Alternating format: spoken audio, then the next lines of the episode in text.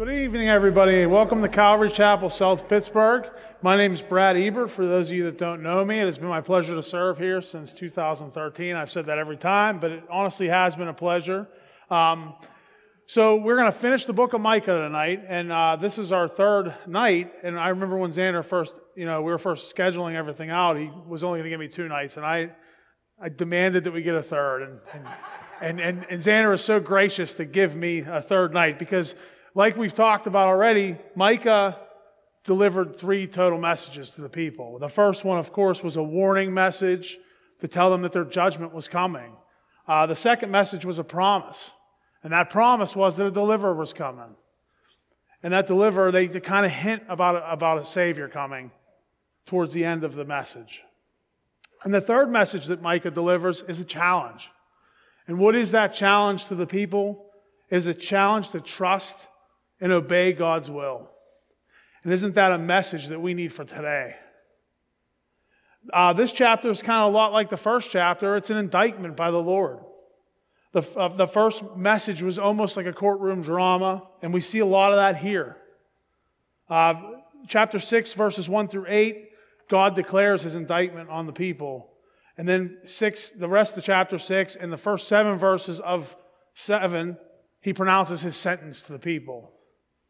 And then he finishes out seven with graciously, graciously promising mercy to the people. So the pattern there is guilt, punishment, and mercy. They must trust the Lord not in spite of this, but because of it. It's a message that we need for today. We must trust the Lord. We must accept his punishment, and, we mu- and then we will receive his mercy. So let's just get right into it. Let's start in chapter 6, verse 1. Hear now what the Lord says Arise, plead your cause before the mountains, and let the hills hear your voice. Hear, O mountains, the Lord's complaint, and you strong foundations of the earth, for the Lord has a complaint against his people, and he will contend with Israel. So, what was the complaint against the people? He says here again, too, by the way. We talked about that a little bit a couple weeks ago. We hear a lot, but we don't really listen. There's a big difference between hearing something and listening. But he, he saw the sins of the people. They would try to hide them behind religious activity, but he, he still knows. He still sees it. Have you ever worked with a guy that only gets up and does something when the boss walks in the room? Can be a tough guy to be around, right? And that's what they were doing. It was just they just looked good from the outside. Verse 3 says, O my people, what have I done to you? And how have I wearied you? Testify against me. For I brought you up from the land of Egypt. I redeemed you from your house of bondage. And I sent before you Moses, Aaron, and Miriam. So the Lord begins to tell his side, like he really has to, but he does. He, he's talking about his wonderful grace towards them, how he redeemed them from slavery in Egypt, guided them through the wilderness, to the promised land. He put up with unbelief, disobedience, and many, many complaints. Man, those Israelites. We don't have a whole room to talk, a lot of room to talk, though. That sounds like us. Verse 5 says, Oh, my people, remember now what Balak, king of Moab, counseled, and what Balaam, the son of Beor, answered him. So Balaam's an interesting character in the Bible. His story is found in Numbers 22 through 24. Uh, Balaam was a prophet, but Balak, and Balak was afraid of the Israelites. He had seen what they had done to the nations around. The Moabites is, is, the, is, is who he's part of. He was, he was terrified of them. He saw the power of the Lord through the Israelites. Balaam's story is mentioned three times in the New Testament. It's talked about a lot, but it's never in a positive way. You can find Balaam mentioned in 2 Peter, Jude, and Revelation 2. It's 2 Peter 2.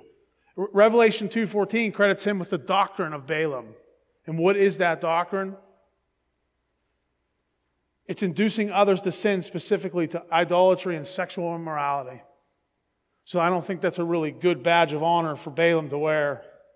Balaam tried to, he tried to curse them, but they kept coming out as blessings.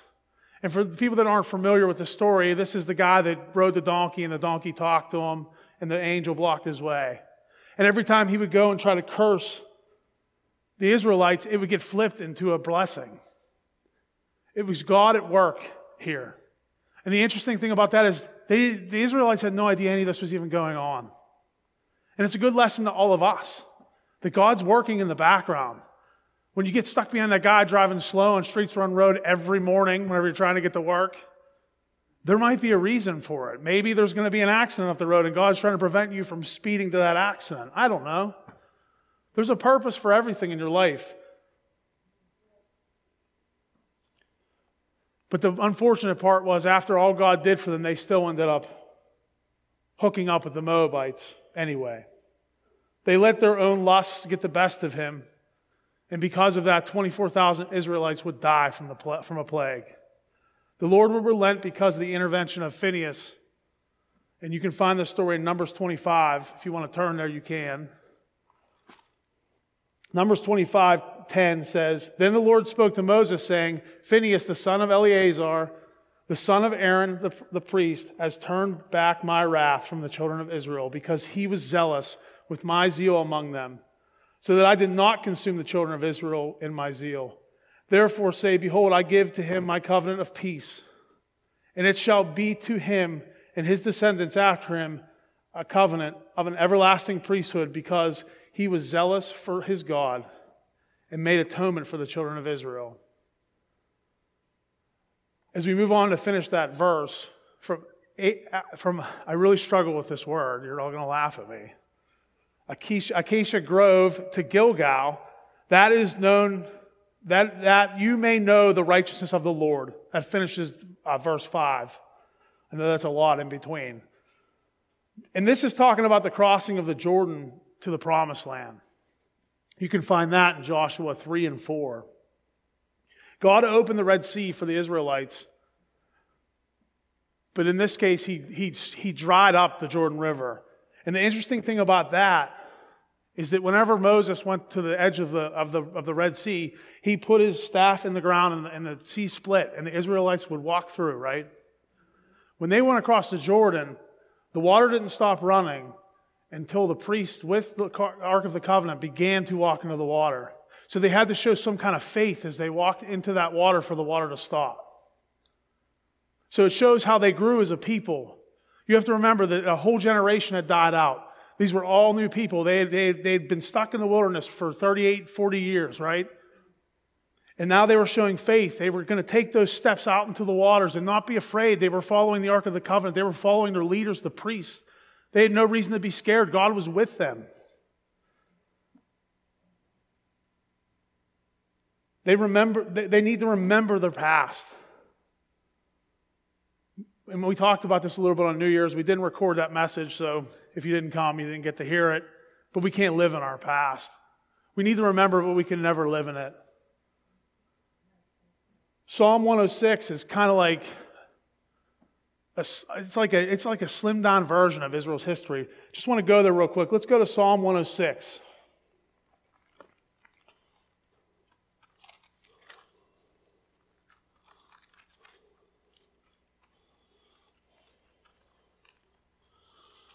Okay, we're going to pick up in verse 7. Uh, Our fathers in Egypt did not understand your wonders. They did not remember the multitude of your mercies, but rebelled by the sea, the Red Sea. Nevertheless, he saved them for his name's sake, that he might make his mighty power known. He rebuked the Red Sea also and dried it up. So he led them through the depths as though the wilderness, as through the wilderness. He saved them from the hand of him who hated him and redeemed them from the hand of, of the enemy. The waters covered their enemies. There was no one, not one of them left. Then they believed his words. They sang praise, and soon they forgot his works. They did not wait for his counsel, but lusted exceedingly in the wilderness, and tested God in the desert, and gave them their request, but sent leanness into their soul. So God has every reason to find them guilty, to condemn them. This is the attitude they had. They always forgot. They're fickle. We're all fickle people. That's why it's so important to journal and write things down.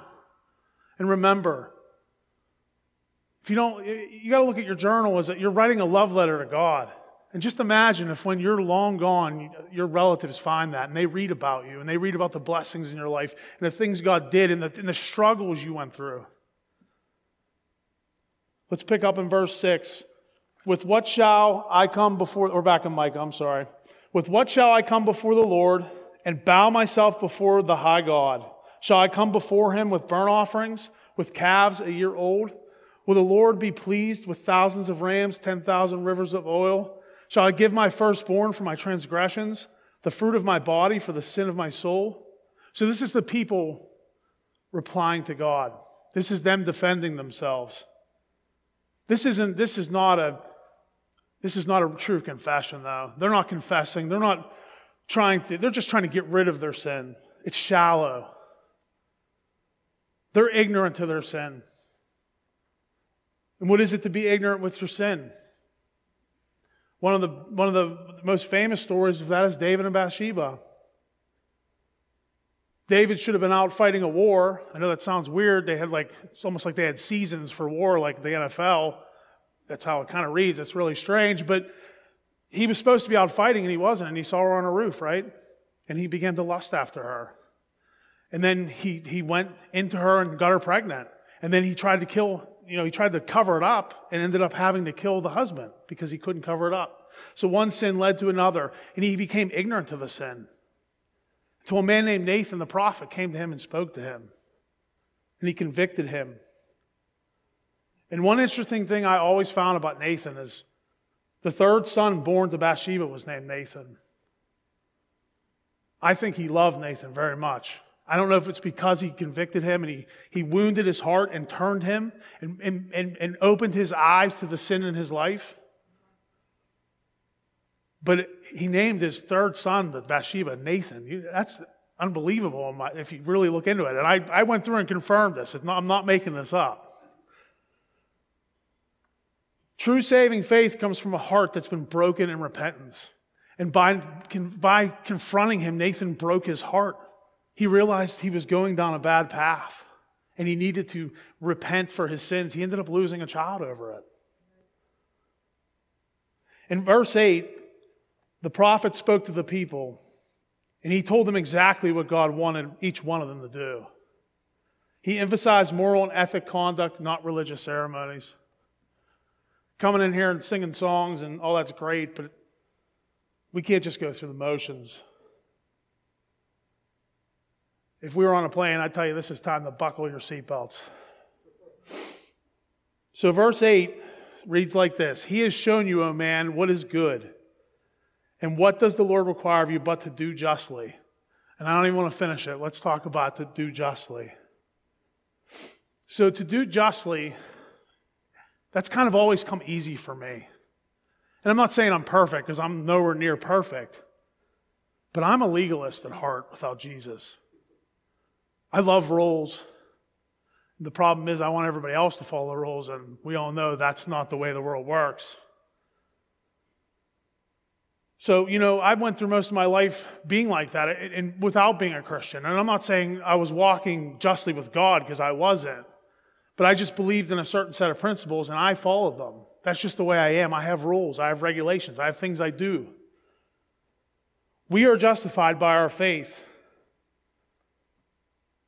But we must not let that justice become too much and overwhelm us and take over our lives. I want to turn to Luke 15 real quick. Sorry for all the flipping. Turn to Luke 15, and we're going to look at the prodigal son.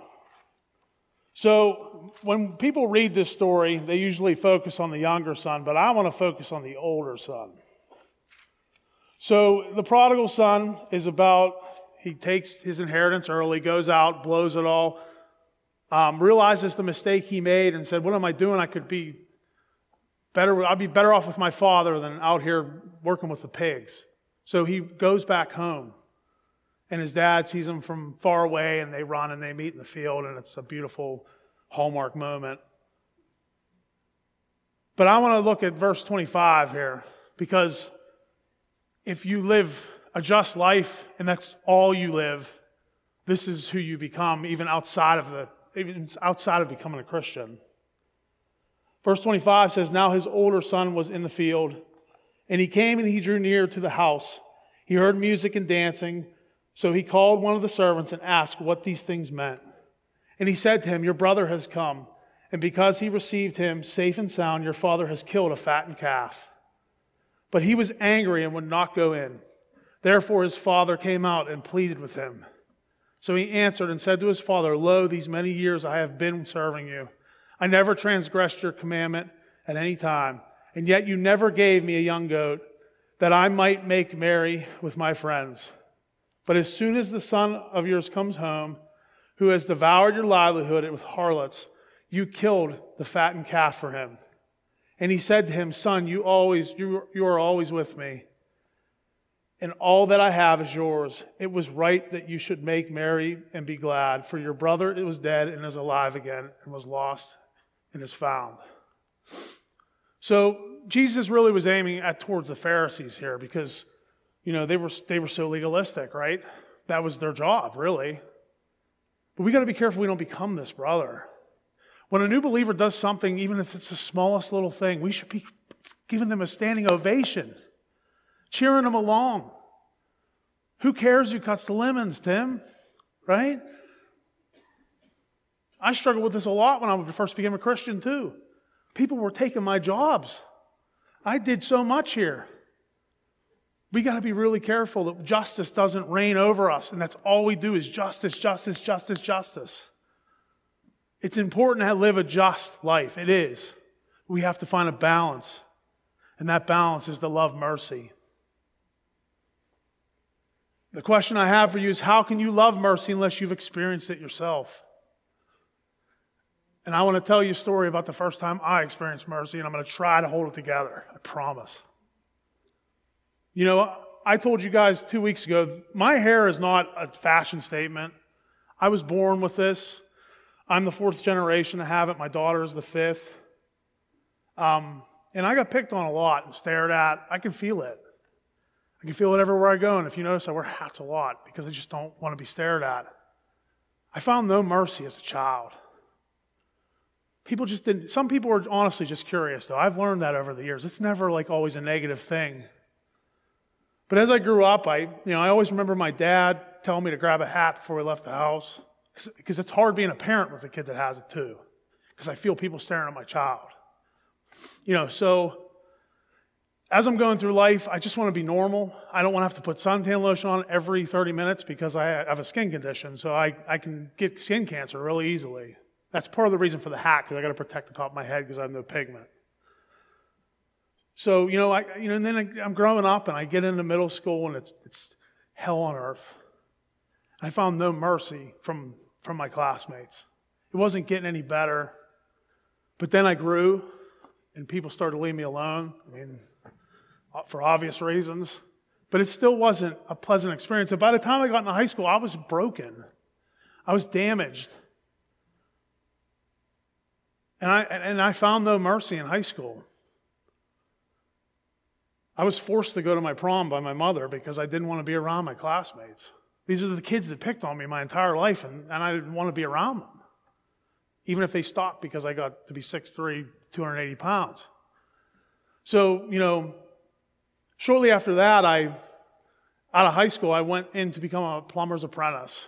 And at this point, like I said, I was already a broken guy and I was probably a bit oversensitive.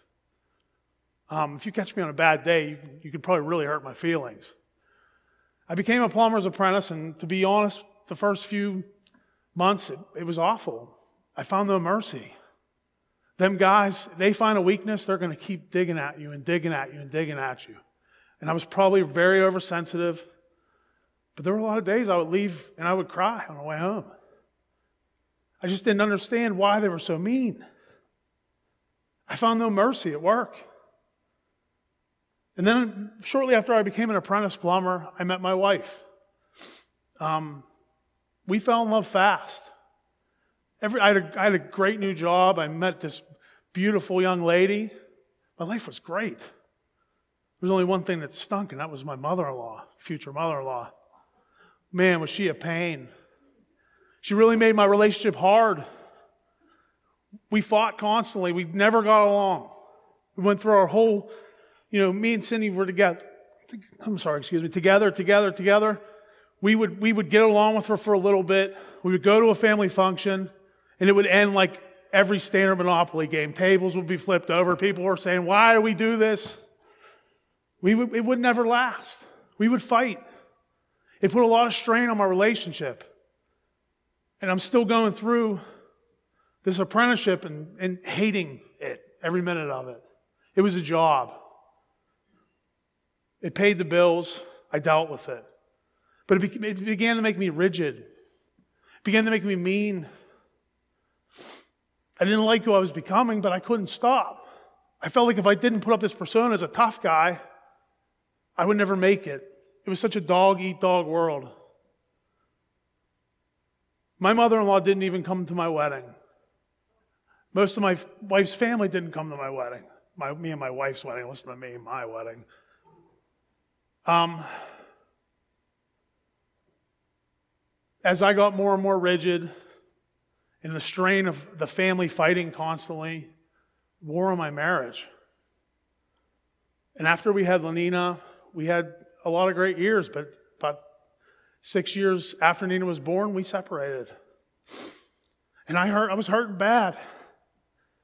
I turned to everywhere I shouldn't have alcohol, whatever I could to numb my pain. I had known I had screwed up. I was finding no mercy anywhere I turned. And then a woman named Kathy began to call me. She knew I was hurting. I'd lost 40 pounds at the beginning of my separation. I, it wasn't that I didn't want to eat, I just never remembered to. And Kathy would talk to me on the phone for hours. She was worried about my daughter when I had her because I wasn't all there. And Kathy took me to church. She took me to a Saturday night service because I couldn't go on Sundays because I worked. And that night when we left that service, she went home and said, Look up the sinner's prayer. And I did. I wrote it down in a notebook. I went to her house and we did the prayer together. And you're probably thinking, wow, neat story, Brad. But what most of you don't realize is that Kathy is my mother in law. See, that night, Mercy had a name. Its name was Jesus. For the first time in my life, I felt mercy. A mercy I never felt before. For somebody that didn't have to show me mercy. And it changed my life forever. And now I had the other part. I walked justly. I had the Lord now. And I found mercy. And once you taste mercy, you want to share it with everybody. Ask my wife, we can't go anywhere without me chasing people away by bringing up the Lord because a lot of them don't want to hear it. Ephesians 2 4 through 9 tells us, But God, who is rich in mercy because of his great love with which he loved us, even when he was dead in trespasses, made us alive together with Christ. By grace you have been saved and raised us up together and made us together in heavenly places in Christ Jesus that in the ages to come he might show the exceeding riches of his grace and his kindness toward us in Christ Jesus, for the grace you have been saved through faith. And not of yourselves, but the gift of God, not of works, lest anyone should boast. See, that night, Kathy chose mercy over hate. She chose mercy over all the mean things I ever said. She chose mercy over all the holidays I ruined, and I ruined holidays. Trust me. She chose mercy over everything. She had no reason to want to help me. So let's move into the last part of that verse, which is, and to walk humbly with your God. So, how do you walk humbly with your God? Hum- humility is not something we can just artificially create, or, you know, it's something that just happens. And, I, and, and, and it's definitely through living a justful, merciful life. It's by doing both. It's by doing the right thing by living justly through the Lord and showing people, you know, Paul says, live, live as I, imitate me as I imitate Christ. People are watching you. They know you're a Christian. You must walk justly. You're never going to be perfect. I'm not saying that. But with that just walk comes a mercy walk too. When people screw up, we have to long suffer with them. We have to continue to be there for them. We need to continue to lift them up, edify them. But how do we humble ourselves to God? We must bow to Him, confess our sins, claim His promise of forgiveness. We just have to claim it. That's all. Luke 14 11 says, For whoever exalts him will be humbled, and whoever humbles himself will be exalted. James 4:10 says, "Humble yourself in the sight of the Lord, and he will lift you up." And as we as we finish out verse 8, we can we can experience all three of these. To walk justly, to love mercy, and to walk humbly with God in Luke 18. Turn to Luke 18 with me, please. So we're going to start in verse 9, and this illustrates all three of these components of this verse It picks up at verse 9 here. Uh, also, he spoke this parable to some who trusted in themselves that they were righteous and despised others. Two men went up to the temple to pray, one a Pharisee and the other a tax collector. The Pharisee stood and prayed thus with himself God, I thank you that I am not like other men, extortioners, unjust, adulterers, or even as a tax collector. I fast twice a week, I give tithes of all that I possess. And the tax collector standing afar off would not so much as raise his eyes to heaven, but beat his breast, saying, God, be merciful to me, a sinner. I tell you, this man went down to the, his house justified rather than the other. For everyone who exalts himself will be humbled, and he who humbles himself will be exalted.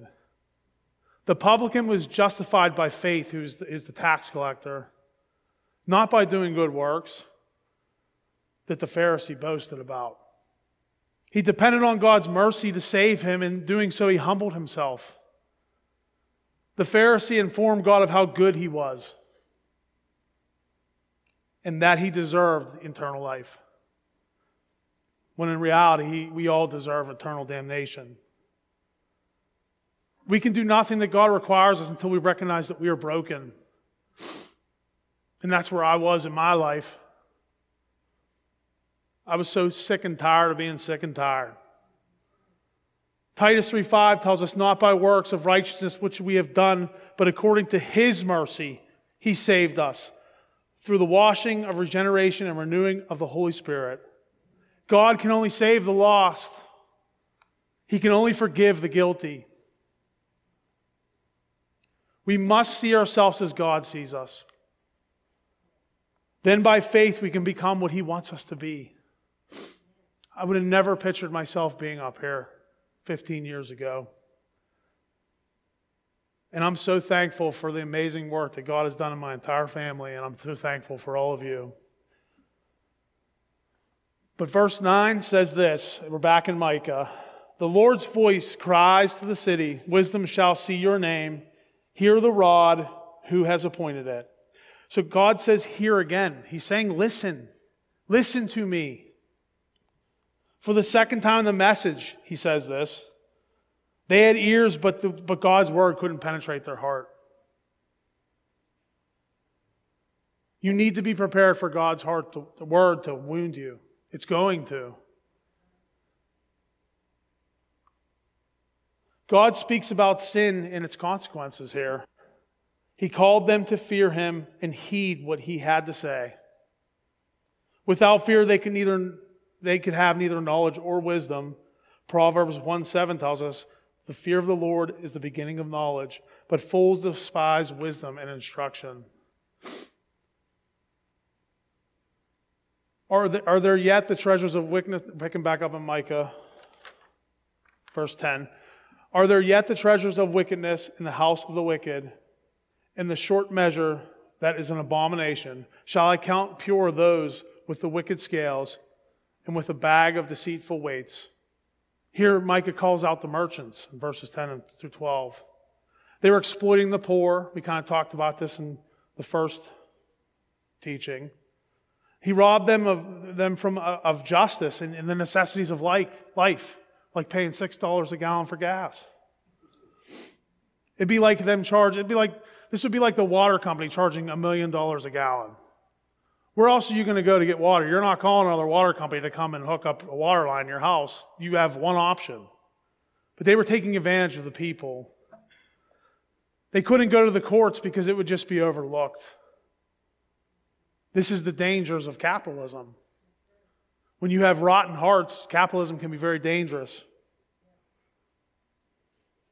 Verse 12 says, For the rich men are full of violence, her inhabitants have spoken lies, and their heart and their tongue is deceitful in their mouth. The rich were violent. We kind of talked about these, these guys in, in the first two chapters, the robber barons, so to speak. They were forcibly evicting people. They were taking their land because they wanted to profit off the land. And like I said before, the court system couldn't help them. It was corrupt just like everything else. Verse 13 says, Therefore I will make you sick by striking you, by making you desolate because of your sins. You shall eat, but not be satisfied. Hunger shall be in your midst. You may carry some away, but, but shall, not some, not, shall not save them and what you do rescue, I will give over to the sword. You shall sow, but not reap. You shall tread the olives, but not anoint yourselves with oil, and make sweet wine, but not drink wine. God endured them to, uh, ordained them to reap what they sow. They would find no satisfaction anywhere they turned. They couldn't fill their, they couldn't fill their stomachs enough. They would still be hungry. They would shred the alls but not be anointed with the oil. And that kind of makes me think they would not get the Holy Spirit, right? I mean, that's what it kind of sounds like in a way. They would not get to drink their sweet wine. They would find no satisfaction outside of the Lord. Verse 16 For the statues of um, um, and are kept, all the works of Ahab's house are done, and you walk in the counsels that I may make you a desolation and your inhabitants a hissing. Therefore, you shall bear the reproach of my people. He speaks of the evil kings. And, uh, and Omri was considered a bad king, but Ahab in the Halley's Bible commentary was called the worst king. The word reproach means disgrace. He says, Therefore, you shall bear the disgrace of my people. They didn't see the warnings of the north falling. I don't know how they couldn't have, but they didn't. But we remember the attitude they had that we have the temple. Why would anything bad ever happen to us? We have the temple. They, nothing's going to happen. We, we're children of Abraham. Nothing possible can bad happen to us. Just like here in America, we have the best military in the world. Nothing's going to happen to us. We're the greatest country that's ever been around. Nothing's ever going to happen to us. Let's move into chapter 7. We're still in the part where he's giving his indictment or giving his punishment. First, uh, chapter 7 starts with Woe is me, for I am like those who gather summer fruits, like those who, who glean vintage grapes. There is no cluster to eat of my first ripe fruit, which my soul desires. This is the prophet speaking, and he's speaking of his sorrow for the people. Prophets uh, declared with their lips, but they also felt the burden of the people, much like our pastors do today right? They feel the burden of the people, of, the, of their congregation. Jeremiah wept for his people, he wept for the nation of Israel. In this, uh, I'm sorry, verse 2 the faithful man has perished from the earth, and there was no one upright among them. They all lie and wait for blood. Every man hurts his brother within that. It sounds like there was no godly people left. There was a breakdown of morality, a breakdown of leadership, and a breakdown of the family. Many of the things we suffer now. He, he compared the evil officials to hunters. They perverted the law and they hurt the people they were, they were sworn to protect. Verse 3 says that they may successfully do evil with both hands. The prince asks for gifts, the judge seeks a bribe, and a great man utters his evil desire so they scheme together. The best of them is a briar, the most upright is sharper than a thorn hedge. The day of your watchman and your punishment comes. Now shall be their perplexity. So he speaks of watchmen who are the prophets. Verse 5 Do not trust in a friend, do not put your confidence in a companion. Guard the doors of your mouth from her who lies in your bosom. For a son dishonors father, daughter rises against the mother, daughter in law against her mother in law.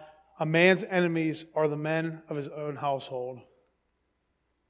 Unfaithfulness had spread through the whole society, from the leaders to the common people, and, and no one could be trusted.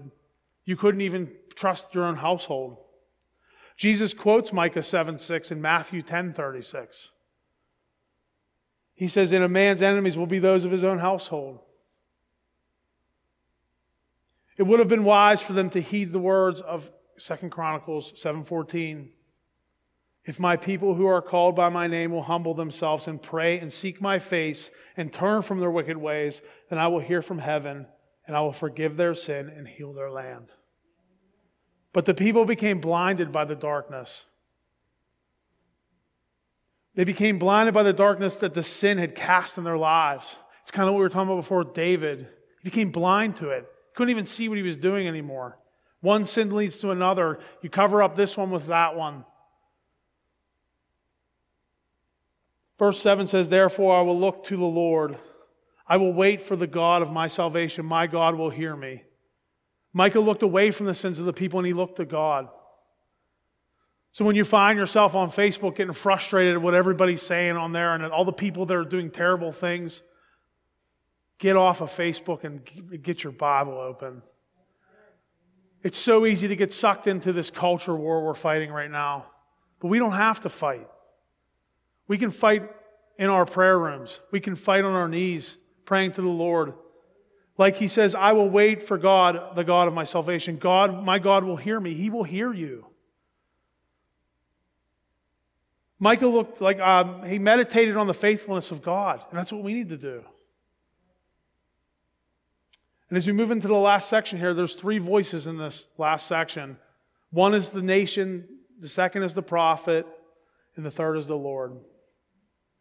Verse 8 says, Do not rejoice over me, my enemy. I will fall, I will rise. When I sit in darkness, the Lord will be my light. How beautiful is that? When you sit in the darkest part of your life, the Lord will be your light. When you feel like you have no mercy, the last person you could ever believe will come and bring the light you need into your life to not only save your soul, but to save your marriage, to save your family. Verse 9 says, I will bear the indignation of the Lord because I have sinned against him. Until he pleads my cause and executes justice for me, I will bring, he, he will bring me forth to the light. I will see his righteousness. Then she who is, is my enemy will see and shame will cover her who said to me, Where is the Lord your God? My eyes will see her. Now she will be trampled down like mud in the streets. Micah is speaking uh, on behalf of the remnant. We've talked about the remnant several times, and there will always be a remnant of God's people. The enemy was gloating over Israel. They thought they had them right where they wanted them. But they trusted God in the darkness, and they trusted that they would see the light. In this dark world that we live in now, we have to hold that in here. Like we talked about Balaam and Balak, there's things happening behind the scenes. We have no idea what's going on, and God is working. We just have to be patient and wait and trust and see what the Lord's doing and wait to see his plan unfold. Verse 11 says, In the day that the walls are built, in that day the decree shall go far and wide. In that day they shall come to you from Assyria and the fortified cities, from the fortress to the river, from sea to sea, and mountain to mountain. Yet the land shall be desolate because of those who dwell in it, and for the fruit of their deeds. The Jewish nation will face great tribulation from all nations, but ultimately they will triumph. We talked about that a little bit a couple weeks ago. Uh, verse 14 Shepherd your people with your staff, the flock of your heritage, who dwell in solidarity in the woodland, in the midst of Carmel. Let them feed in Bashan and Gilead as in days of old. So, this is the voice of the prophet. Jerusalem will be destroyed. The Babylonians will come through and destroy it, but it will be rebuilt.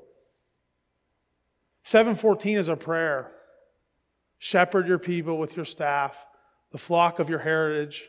What is heritage? Heritage is like the, it's like an, uh, it's what somebody leaves behind. Inheritance. It's, it's the inheritance, right? It's what's left behind for your children. That's what a heritage is. Who dwell in solidarity in the woodland in the midst of Carmel, and let them feed in Bashan and Gilead as the days of old.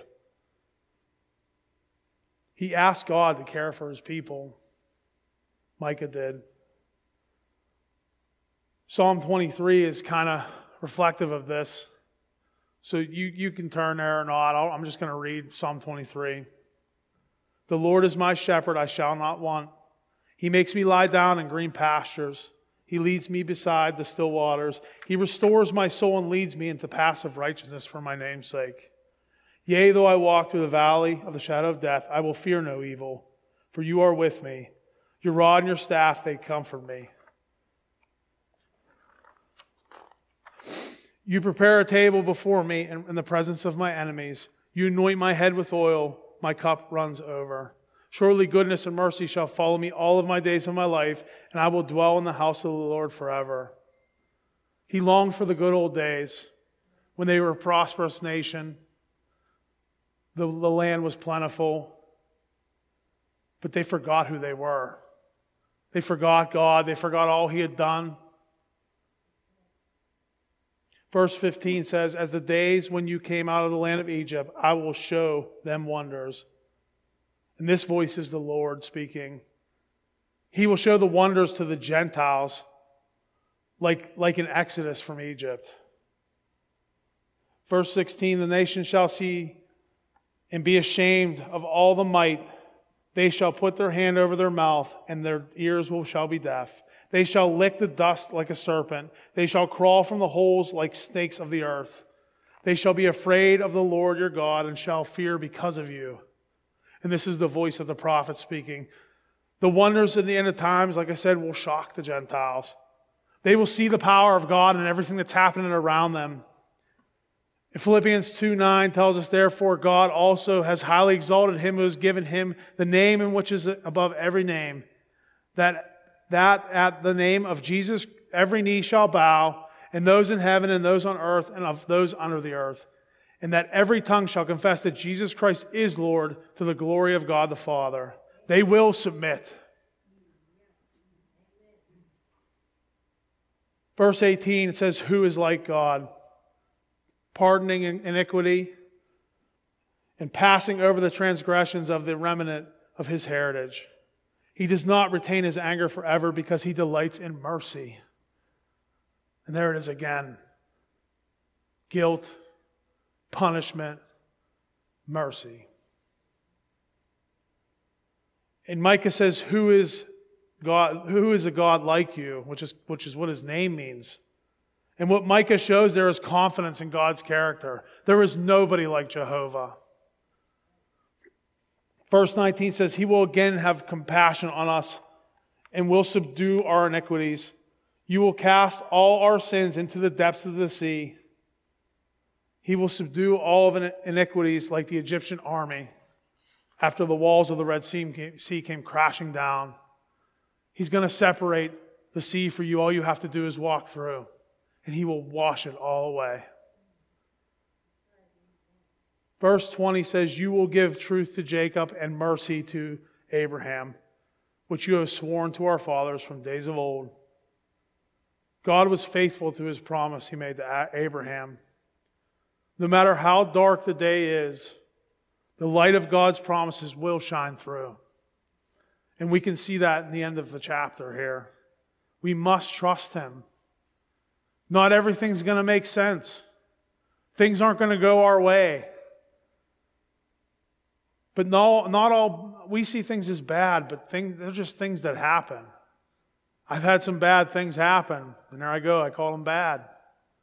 but they would have never molded me into the man I am today if they wouldn't have happened.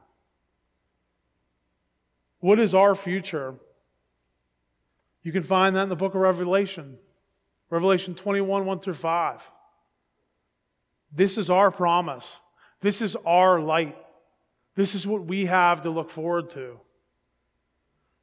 Verse 1 says, Now I saw a new heaven and a new earth, for the first heaven and the first earth had passed away. Also, there was no more sea.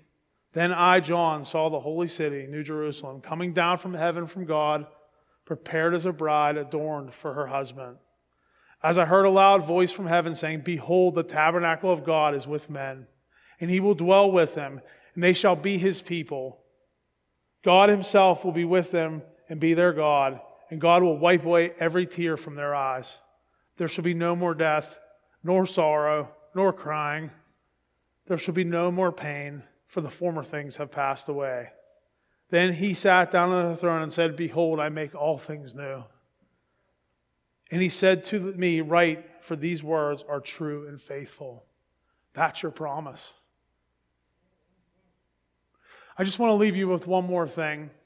I, I got this out of uh, James Montgomery Boice, his commentary, and I just I think it's very moving. It's a hymnal that Martin Luther wrote.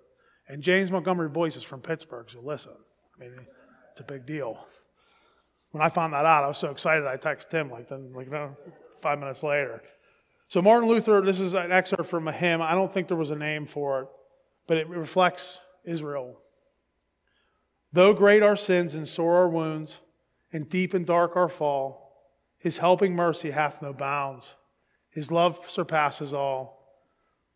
Our thirsty living shepherd, he who shall at last set Israel free from all their sin and sorrow. And that promise is for you too.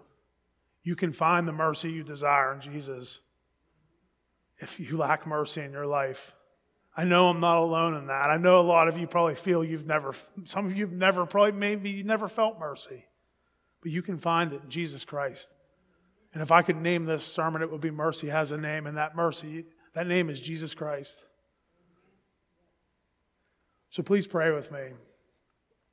Uh, Lord, we're so thankful for, um, for Micah, the book of Micah, Lord, and the three messages he delivered.